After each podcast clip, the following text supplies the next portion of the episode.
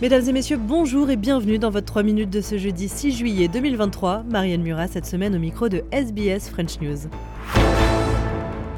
Une décision qui sonne comme un revers pour les demandeurs de droit d'asile. La Cour fédérale vient de maintenir la détention des réfugiés dans des hôtels après être arrivés en Australie pour des soins médicaux. Cette annonce intervient après l'action en justice d'un réfugié kurde iranien contre le gouvernement fédéral l'année dernière pour avoir été détenu dans deux hôtels de Melbourne pendant 14 mois. Pour ses avocats, nul doute que cette détention était illégale, mais ce matin, les juges ont décidé que si elle pouvait être considérée comme inhumaine, elle était pour autant légale. On écoute le ministre de l'Immigration, Andrew Gill. This government and, and myself as minister have been focused on using immigration detention as a last resort, only where it's necessary. And many fewer people are in immigration detention now than in the past. I will be carefully considering this decision, but I'll also be recognising that there is often a need for particular forms of immigration detention facility that meet the needs of particular individuals, particularly those who may have disability or be in need of particular medical treatment. Réaction à chaud de Mostafa Azimitabar, le réfugié à l'origine de l'action en justice. It's not okay someone who is suffering from asthma, from PTSD, to be locked up in a room but it's legal. Australie toujours et les parents sont invités à faire vacciner leurs enfants contre la grippe, annonce faite par la Chief Health Officer de Nouvelle-Galles du Sud, Kerry Chante.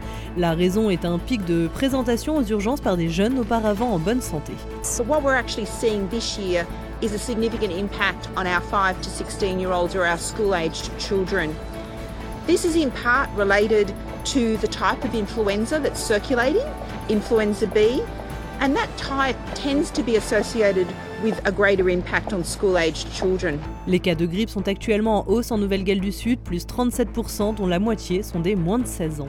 Dans un tout autre registre, l'ambassadeur palestinien en Australie appelle le gouvernement fédéral à adopter une position plus ferme sur l'opération israélienne à Jenin. Unfortunately, we are not satisfied with this position. Condemnation is not enough. Australia has a, legal, political, and moral position toward Israel-Palestine conflict. And uh, we ask in these circumstances, in particular, ask the Australian government Palestine. Et enfin, la journée de mardi a été euh, la plus chaude jamais mesurée au niveau mondial, battant ainsi le dernier record du monde qui datait de la veille, avec un thermomètre affichant 17,18 degrés Celsius à la surface de la Terre. Explication de Sean Birkel, climatologue de l'Université du Maine. This is a combination of climate change creating warmer years on record as a steady march as we're going up, where we're seeing this warmth over time. And it's also the development of El Nino. During an El Nino year, particularly when you get moderate or strong El Ninos, those are typically some of the warmest years every single decade. So this is warmth of the El Nino, the developing ocean temperatures, on top of the climate change signal, which pushes us into this um, potential for record breaking uh, days, months, years to occur. Voilà messieurs dames pour l'essentiel de l'actualité résumé en 3 minutes. Je vous souhaite de passer une excellente soirée et je vous dis à demain pour un nouveau bulletin.